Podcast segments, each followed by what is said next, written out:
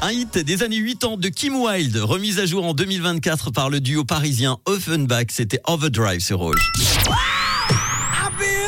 Et voici la bonne nouvelle du jour qui a un rapport avec les Jeux Olympiques de Paris. Et oui, les cloches olympiques qu'on fera sonner pour indiquer aux athlètes l'entrée dans le dernier tour de piste sont produites en Suisse à la Chaux-de-Fonds. Elles sont fournies par Omega, le chronométreur officiel des JO. Elles sont fabriquées dans une petite fonderie familiale au savoir-faire artisanal. C'est la fonderie Blondeau, une entreprise familiale qui a été fondée il y a plus de 100 ans à la Chaux-de-Fonds.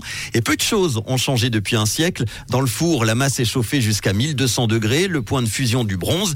Et lorsque la cloche est martelée à la sortie du moule, eh bien c'est le moment critique. Il faut veiller à éviter toute imperfection. Le souci du détail, évidemment, d'autant plus important lorsque le client n'est autre que les Jeux Olympiques. Et cela fait désormais 3 générations que la fonderie de la Chaux-de-Fonds produit des cloches pour les Jeux Olympiques d'hiver et d'été. C'est un objet de tradition. Évidemment, aujourd'hui, il existe des caméras informatiques très sophistiquées, mais la cloche, c'est comme un hommage, un témoignage pour l'histoire pour indiquer d'où on vient et comment nos artisans faisaient autrefois.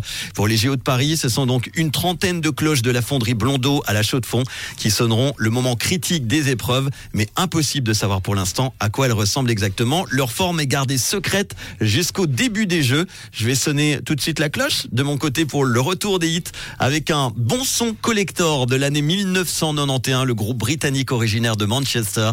Voici les Simply Red avec Stars, le son collector du réseau sur Rouge.